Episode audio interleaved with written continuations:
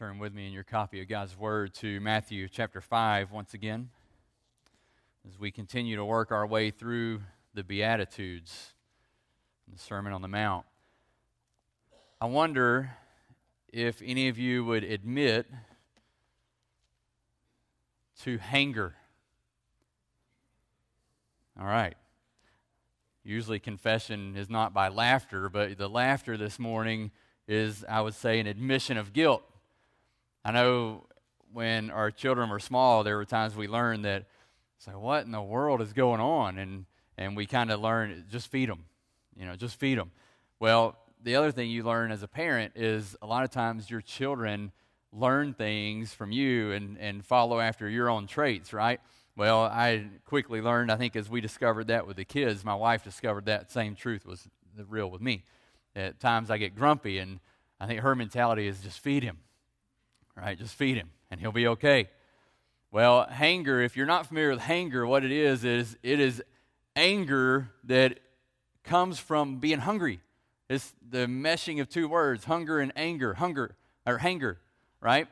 That we, we get so hungry that, that it just consumes us, it's deep, and, and we just are hungry and we, we just start getting grumpy and angry. It's deep, it's intense, it's consuming. Well, our beatitude today leads us to consider hunger as well, but it's our hunger for righteousness that we'll consider.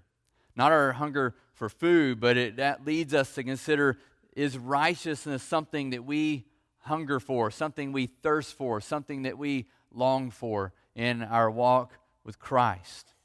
See, the reality is that hunger and thirst for righteousness should mark, it should characterize the life of the believer. We, we've talked about that already, that, that as Jesus gives the Sermon on the Mount, he's giving a description of the life of the believer. He's not giving steps to how to earn God's favor, he's not giving steps or instructions for how to achieve salvation. He is characterizing what the life of the believer looks like. And in this instance, he says, Blessed are those who hunger and thirst for righteousness, for they shall be satisfied. Let's read the Sermon on the Mount up to this point, beginning in chapter 1. Again, we read, Seeing the crowds, he went up on the mountain, and when he sat down, his disciples came to him. And he opened his mouth and taught them, saying, Blessed are the poor in spirit for theirs is the kingdom of heaven. Blessed are those who mourn, for they shall be comforted. Blessed are the meek, for they shall inherit the earth. Blessed are those who hunger and thirst for righteousness, for they shall be satisfied. Blessed are the merciful, for they shall receive mercy. Blessed are the pure in heart, for they shall see God. Blessed are the peacemakers, for they shall be called sons of God. Blessed are those who are persecuted for righteousness' sake. For theirs is the kingdom of heaven. Hunger and thirst, when, when we hear that, those are not words that we hear and, and we scratch our heads and go, I, I don't understand that. We, we understand hunger and thirst, don't we? Some, some around our world experience hunger and thirst daily that is never satisfied. It is intense. It is something that they cannot get, they cannot satisfy. They experience intense hunger daily others around the world, and I would say most, if not all of us, experience a brief hunger. The hunger that most of us in here today and probably listening online would experience would be that of, of a temporary hunger because we can satisfy it as we walk to our pantries or go to a restaurant. Regardless of where you fall in that kind of that, that timeline or, or those two ends of the spectrum hunger and thirst is something that we, we know and we experience and we understand. And what we know about hunger and thirst is it's something that we cannot satisfy within ourselves. When I'm hungry, I can't just determine and set my mind to not be hungry anymore, to satisfy my own hunger. I, can't do it. Hunger and thirst is only satisfied by an outside source. Physically, we would understand that that comes from food and water. But Jesus is not speaking here of a physical hunger and thirst. He's speaking here of a spiritual hunger and thirst, a hunger for righteousness. So, before we get into what that means and what it looks like to hunger and thirst for righteousness, I want us to look at two challenges in our day. Two, two challenges that we face in our day that, that I think deters us from truly hungering after and thirsting for righteousness, for God. Here's the first one is that we often hunger and thirst for what will never satisfy. We hunger and thirst for what will not satisfy. I'll never forget several years ago, we loaded up and we were going to camp, a, a beach camp, and this is going to be a traumatic memory for some people in here, but we're going to talk about it anyway we loaded up on a bus to go to camp, and I think we were leaving at, I don't know, 5 a.m., I think it was. We were going down to Alabama, and we had a charter bus, and we got on, and the instructions were pretty clear to the youth. You need to pack your own breakfast. We'll eat breakfast on the bus, and we'll stop for lunch. And so, teenagers, breakfast should be easy, right? Easy instructions. Well, one young man decided that breakfast consisted of a pound bag of Skittles on an empty stomach in a bus. Yeah. It didn't finish, it didn't end well, right? It did not go well. And thanks, I am so thankful for a couple of you sitting in this room who got cleanup duty on that one. It was a bad day, and he thought that Skittles would satisfy. He thought that Skittles would be good, that it would endure, that it would quench his hunger. It didn't satisfy it. It temporarily masked it, and then he felt terrible. Spiritually, our, our, struggle is often the same. We, we seek to satisfy our hunger and thirst with things that will never truly satisfy our souls. We, we kind of uh, appease ourselves temporarily with these different things and things like experiences. We, we crave the next great experience, don't we? We want that experience. We want the next big game. Some of you are excited about the big football win last night, but after today, that wears off, and you want that experience again next week. We want these big games. We want the next epic movie. We want to go to the next great conference. We want to sit and listen to the next stirring sermon. We want experiences. We thrive on them, but none of them truly satisfy. They all wear out. If we're looking for our soul satisfaction in any of those experiences, they will not endure. They may mask that hunger, that thirst for a moment, but they don't endure. Or we hunger and thirst after man's approval. We just, we just want people to like us. We want people to speak well of us, to pat us on the back, to brag about us. We want to have this wonderful platform on social media. We all long, or not all, but a lot of us long for shooting a viral video that everybody's going to look and watch and laugh at and just know who we are. You're the guy from that TikTok. We long for man's approval. I would say a lot of people long for and hunger and thirst after a feeling of safety and security. That we would do whatever we can to achieve this idea that we could never get injured, never get hurt, never get sick, and we will do anything we can to live a life that is safe and free of risk. We insure everything from our possessions to our pets. You can buy pet insurance. You know this. We want to live bubble wrapped lives in which there's no risk of injury. We long for safety. But what we find is we can never achieve it. We can never so insulate ourselves and, and satisfy our longing for safety that injury never comes upon us. It just does not happen. The second thing we do, the second challenge we meet, is that we let the wrong people or the wrong things determine what is righteous.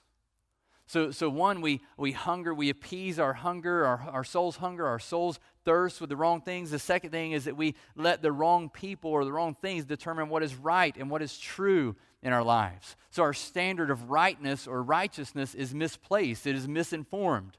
You, you understand the, the idea of a plumb line. I, I would think a lot of you, especially adults, understand that a plumb line is something that you drop from a point and it gives you what is truly vertical where, where the center of something is, a room perhaps. But in essence, we've, we've traded a plumb line for a variety of things that, that we seek to determine what is true, what is center. And none of those things answer the question correctly. We've turned to things such as moral relativism, that, that each individual determines, determines what is right. And this leads to this individualism that taunts or, or touts that no one can speak into the lives of others as to what's right and wrong. So we live in this culture that just applauds this you do you, that it's individualism, moral relativism. You determine what's true, You determine what's true. You determine what's true. So that literally this morning it would be promoted that there's hundreds of people in this place who would determine what is true, even though those truths may be truths may be opposed to one another. Or we let the moral majority determine what is right and true. That if enough people say something is right, if enough people say something is true, then it's okay. But that's problematic too. What if the majority says something that's absolutely false? It doesn't matter how many people in here believe the world is flat, we know the world's not flat. It doesn't matter how many people in here would say, you know what, the walls are purple. They're not purple, they're tan. Moral majority or popular philosophy. Just popular worldviews, philosophies that we would allow the latest ideas to captivate us. And, and these are typically based on what's trendy, what makes us feel good, or they're based on some type of cultural narrative that tells us this is the way it is and the way it should be, and it doesn't matter if it truly violates what is true. So we, have traded a plumb line, we've traded what is truly true for all these other definitions of what is true and right. And by trading those, we have to understand this is that all of those things are going to fluctuate. None of them are going to hold true. Listen, I know this is a this is a sensitive topic, but one of the easiest ways we see this, we see that, that truths that are determined today and are applauded today and promoted today, they fluctuate and they differ and they change, is this whole idea of the gender of a person. You, you realize up until just a few years ago, we lived in a society that was anchored in the truth of God's good design of how an individual was born, whether it was a boy or a girl, and it was observable through biology based on chromosomes. We understand that just a few years ago. Well, now this man centered philosophy has come in in which an individual determines his or her gender. And it defies both God's creation, God's good design, and biological observation. It defies them both. It defies God's truth and science. It's based on what? It's based on feelings. It's based on what you want, on what you desire. Truth that does not maintain in just a few years has completely shifted under our feet. But just because the moral majority or a culture of philosophy promotes that does not make it true. It does not make it true. The problem that we experience is similar to Romans in Romans chapter 10. In Romans chapter 10, Paul writes this, verses 1 through 4. He says, he's talking about the Jews, his brothers. He says, Brothers, my heart's desire and prayer to God for them is that they may be saved. For I bear them witness that they have a zeal for God, but not according to knowledge. For being ignorant of the righteousness of God and seeking to establish their own, they did not submit to God's righteousness. For Christ is the end of the law for righteousness to everyone who believes. Paul, Paul's saying, what he's saying here is, is he's saying, listen, he's talked in chapter 9 about his, his longing to see his brothers come to faith in Christ, longing to see them come to the truth that salvation is by faith alone. And he says here that he, he, says, Listen, I know that they have a zeal for God. They are spiritual people. We live in a day, in a society that is a very spiritual society. Don't, don't trick yourself into thinking that we do not live in a time where people are spiritual. People are indeed spiritual. But the problem is, is they are not spiritual according to the knowledge of the truth. In, in, Paul's day, the, the Jews were seeking, they were ignorant of the righteousness of God. They were seeking to establish their own. To establish their own righteousness, it was based according to works of the law. In, in our day, people are trying to establish their own view of what is right and wrong by appealing to, to feelings or pragmatism, all sorts of wrong man centered philosophies appealing to the majority, appealing to the narrative. We've left the plumb line of God. Listen, when we think about what determines righteousness, this righteousness that we are to seek after, we need to understand that it is God, the one who determines what is righteous because his very character and his every way is righteous. Psalm 111, sorry, Psalm 11, verse 7 says, For the Lord is righteous, he loves righteous deeds. Psalm 89 14 says, Righteousness and justice are the foundation of his throne. Psalm 98 2 says, The Lord has made known his salvation. He has revealed righteousness in the sight of the nations. He's made righteousness known. He is righteous. He does righteousness. He's revealed it. He's made it known. In Psalm 119, 137, the psalmist writes, Righteous are you, O Lord. Right are your rules.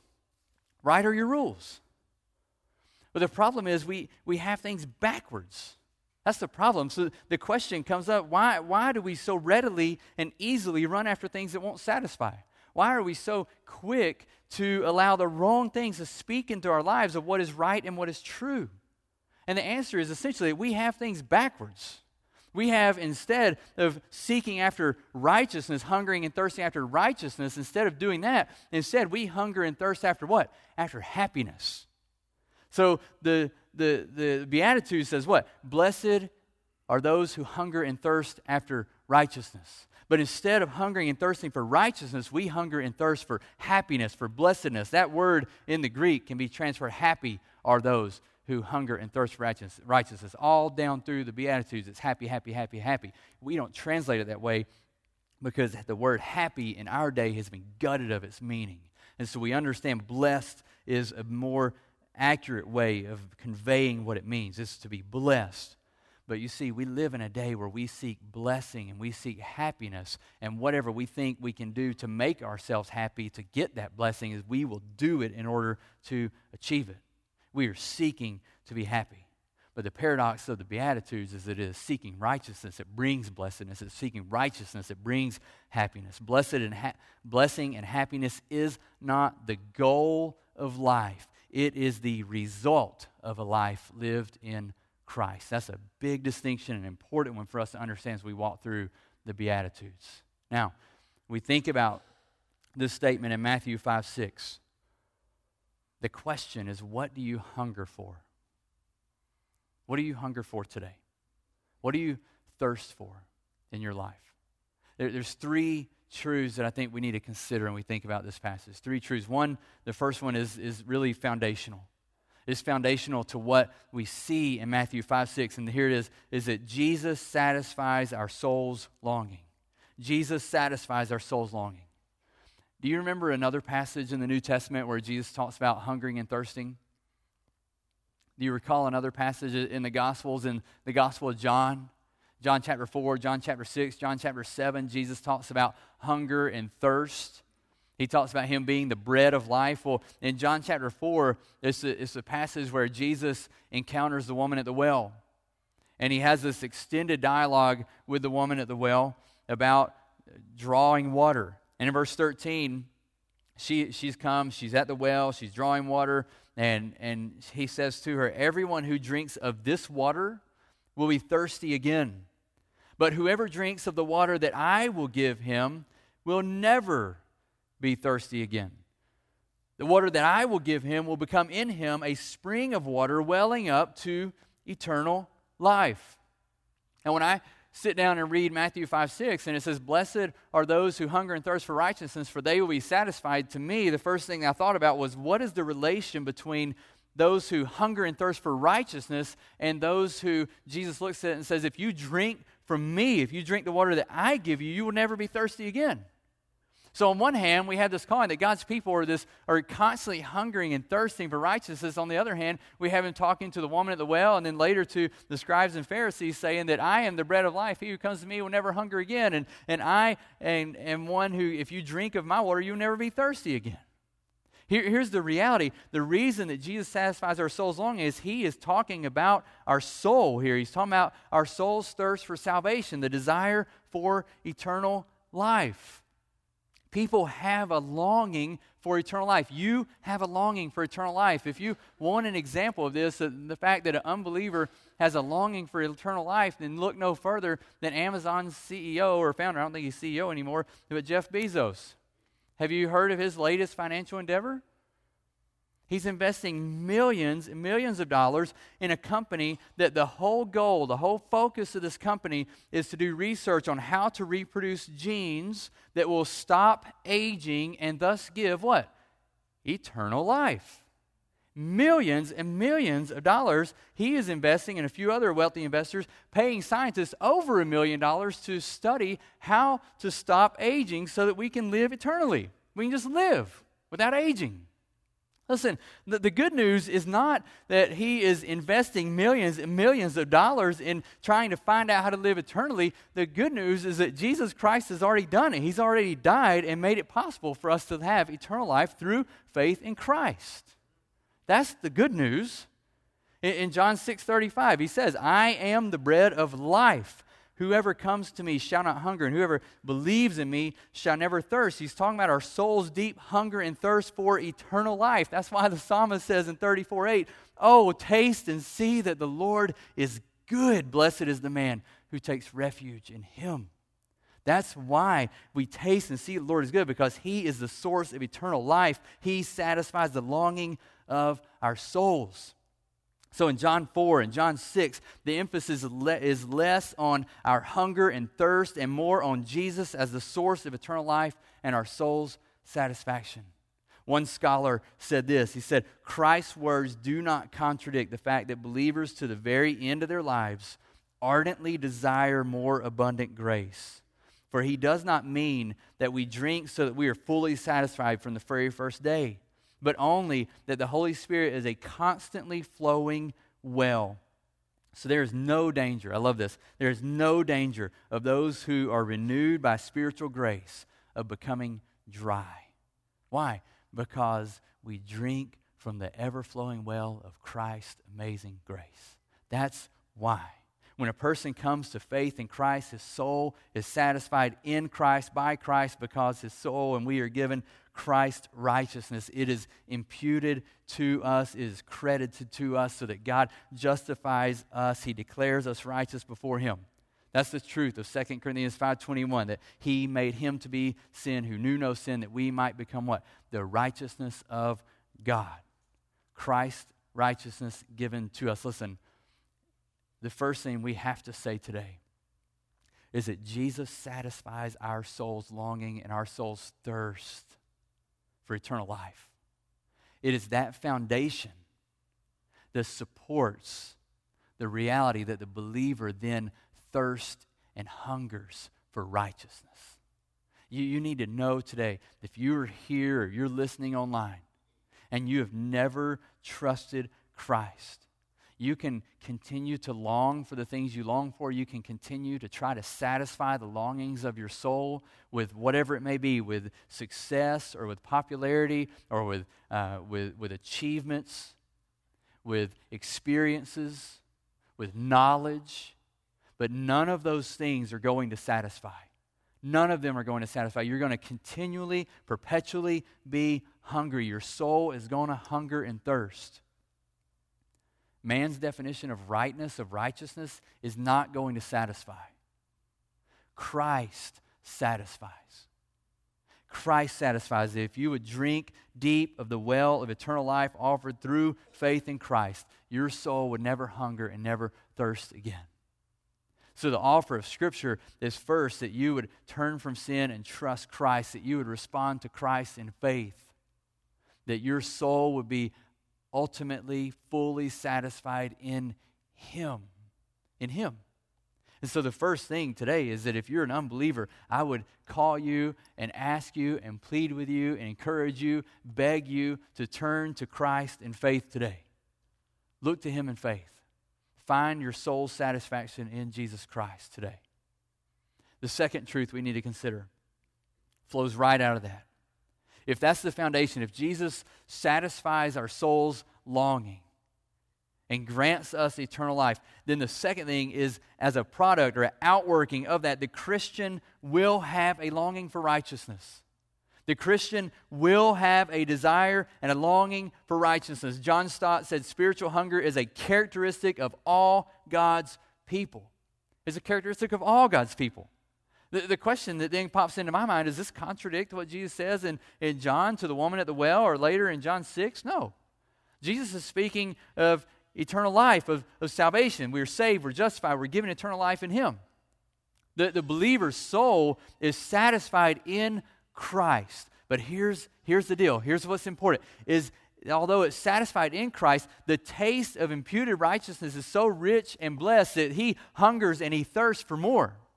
That the believer has been so satisfied in Christ and so tasted that the Lord is good that he or she longs for more. That we hunger and thirst for the righteousness that we have been given by God, and we long to live for God. The Christian who has been saved by God will long for God. How could he not?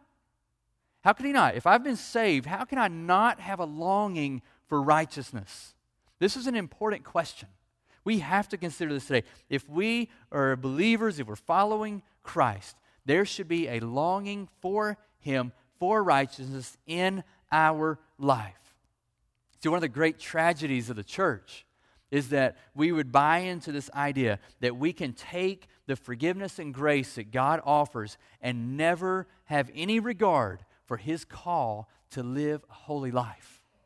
Dietrich Bonhoeffer called this cheap grace. And the reality is that that type of cheap grace, the idea that, you know what, you can just get saved, right? You can get saved and, and you can have the grace of God and the forgiveness of God and yet not live for God, show no evidence of salvation. That cheap grace is not evidence of saving faith. Ask James. Look at James 2 14 to 26 when you go home. Look at the whole of the New Testament. Give me any compelling case from the whole of the New Testament that we would see any picture of one who would say, Hey, I'm a Christian, but he does not live following Christ. He has no desire to hunger and seek after righteousness. So here's a litmus test. You want a litmus test of your salvation today? Ask yourself a simple question Do I have a longing for righteousness? Ask yourself that. Do I hunger and thirst for righteousness? I'm not asking if you're perfect. I'm not asking if you've been to church more times than you've missed in the past year. I'm not asking how many verses you can memorize. I'm not asking how many times you went to Sunday school. I'm not asking if you've been on a mission trip. I'm not asking you to define any deep theological words. I'm asking you a very simple question Do you hunger and thirst for righteousness? Do you have a longing for God's will in your life? We have to be honest about this. We can't lie to ourselves about this. We have to be honest about this and look, do I hunger and do I thirst for righteousness? Listen, you need to understand that what you hunger for and what you thirst for is indicative of what or who you worship. You hear that? What I hunger for, what I thirst for, what I long for, what consumes me, what I want and desire and just have to have, that is indicative of what I worship. Do I long for God? Do I thirst for God? Do I hunger for God? Do I thirst for righteousness? Do I hunger for righteousness?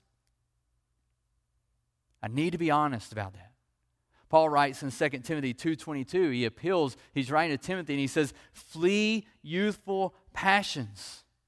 And guess what? Flee youthful passions and do what? Just sit there? Just look nice? Just be religious? Just say, I checked the box? No. Flee from youthful passions and pursue righteousness, faith, love, and peace, along with those who call on the Lord from a pure heart. What does it look like to call on the Lord with a pure heart? It means that you flee youthful passions and you pursue righteousness. You hunger, you thirst after righteousness. You want to live as God has called you to live. You have a desire for personal holiness. He says, flee youthful passions. We live in a society, we live in a day that's promoting and pushing you towards youthful passions. That the goal of many people's life is to get back to a time where they can live like a teenager again. No responsibilities sitting around doing nothing, playing video games, walking down the beach. That's my sole goal in life, is to get rid of all my responsibility so I can be comfortable and have an easy life. That I could just feed my own passions, my own desires of things of the flesh, things of the world. But Paul says, flee those youthful passions. Put those behind you and pursue righteousness. What does that look like? What does it look like to pursue righteousness? What does it look like to hunger and to thirst for it, to long for it, to desire to follow after it? In Matthew 5 3 and in Psalm 47, it means being astonished that the Lord would take thought of me because I'm poor and needy and impoverished in spirit. You remember what it means in Matthew 5 4? if I'm hungry and thirsty after righteousness, in Matthew 5 4 and Romans 7 40 or 7 24 and 25, it means that we mourn over sin in our lives. We look and it, it brings grief to us and we see the sin in our lives. In Matthew 5 5, pursuing righteousness means being gentle to those around us, being meek before our God.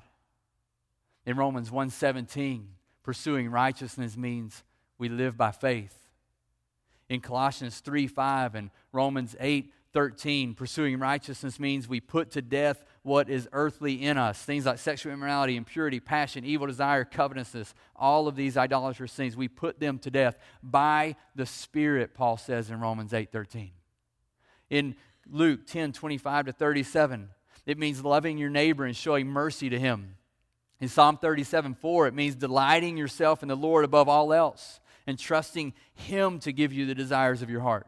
In Galatians 5:16, it means walking by the Spirit and not gratifying the death or the desires of the flesh. In 1 Timothy 4 7 through 8, it means training yourself for godliness. Why? Because we know that godliness has value in every way. Every way, Paul says. In 2 Timothy 3:12 it means being persecuted. Why? Because Paul writes all who desire to live a godly life in Christ will be persecuted. In er, Proverbs 18:10, pursuing righteousness means running to the Lord who is a strong tower instead of turning to the ways of the world and turning to the things of the world that would appease us and satisfy us temporarily. In Hebrews 13:4, it means keeping the marriage bed undefiled. In 1 John 2:15, it means not loving the things of the world in Philippians 2 12 and 13, it means working out your salvation in fear and trembling because you know that God is working in you to do that work.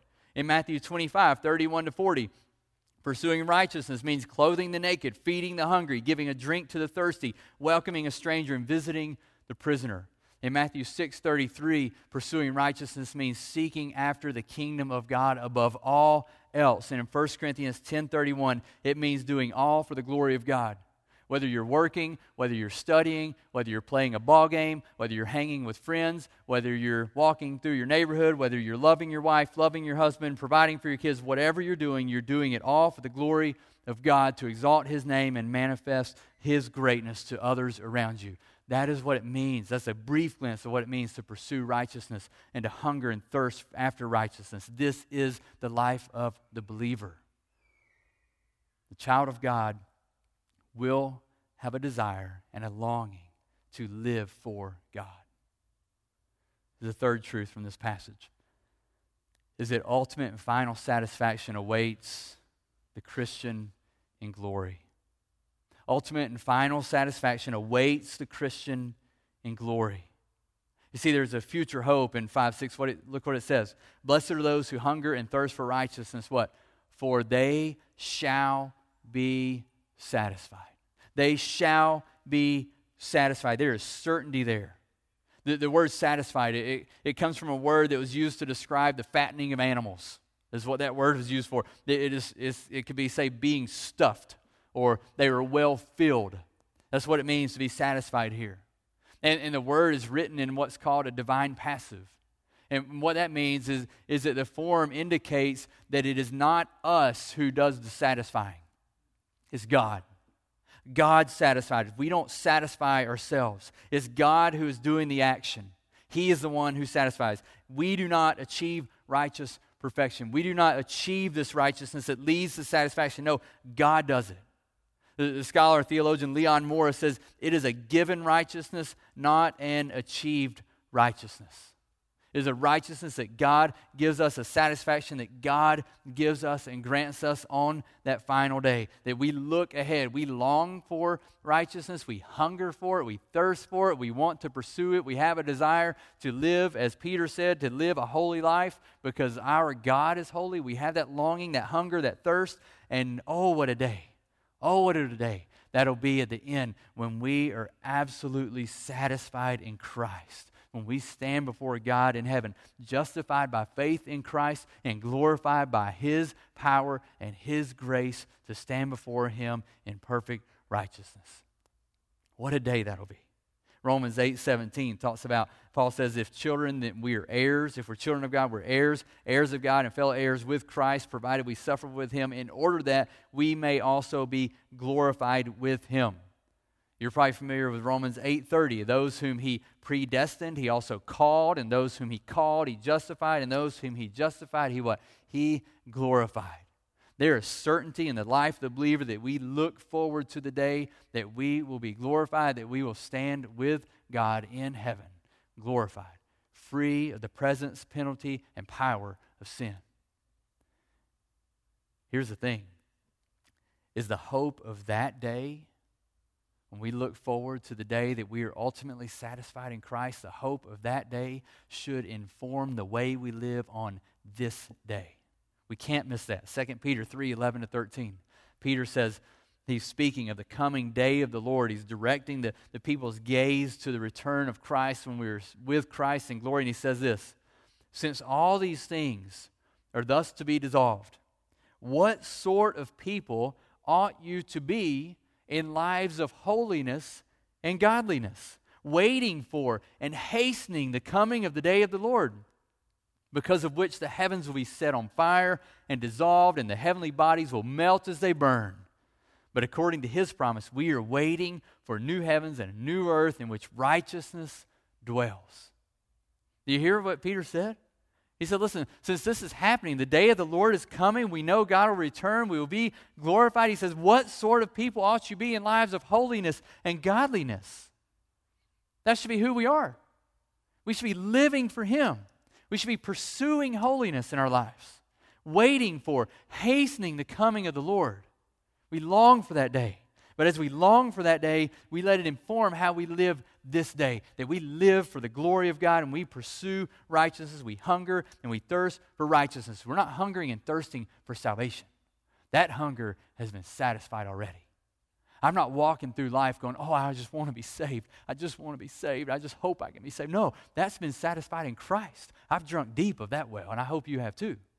But I do have this hunger and thirst of righteousness because I've tasted and seen that the Lord is good, and I have a longing to live for Him. Do you have that longing? Do you want righteousness? Do you hunger for righteousness? Do you long for holiness? Or are you just walking through life? the believer will hunger and thirst after righteousness. This is a closing question, briefly.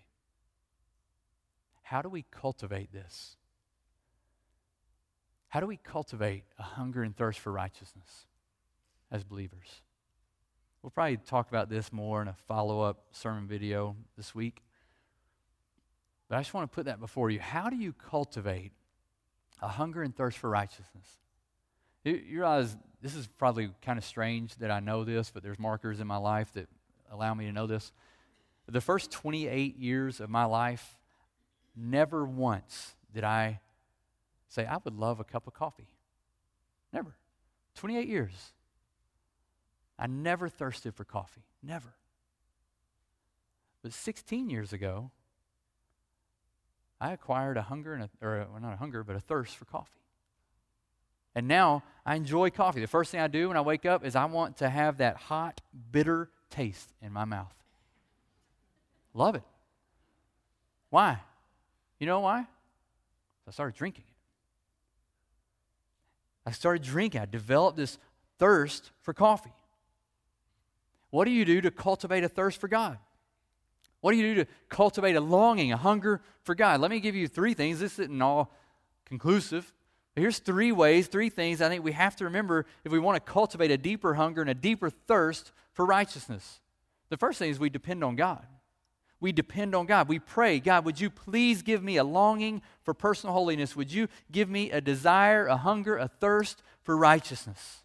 See, we have to understand that a hunger and thirst for righteousness is foundationally a work of God in the life of a believer. Yes, we can cultivate it. Yes, we are called to pursue it, but we do so in full dependence on Christ. Full dependence on Christ. So the first thing is seek God, depend on Him, pray, pray to Him, ask Him to do it. Ask Him to give you this longing, this hunger and thirst for righteousness. The second thing is this is kill sin. Kill sin. Romans 8 13.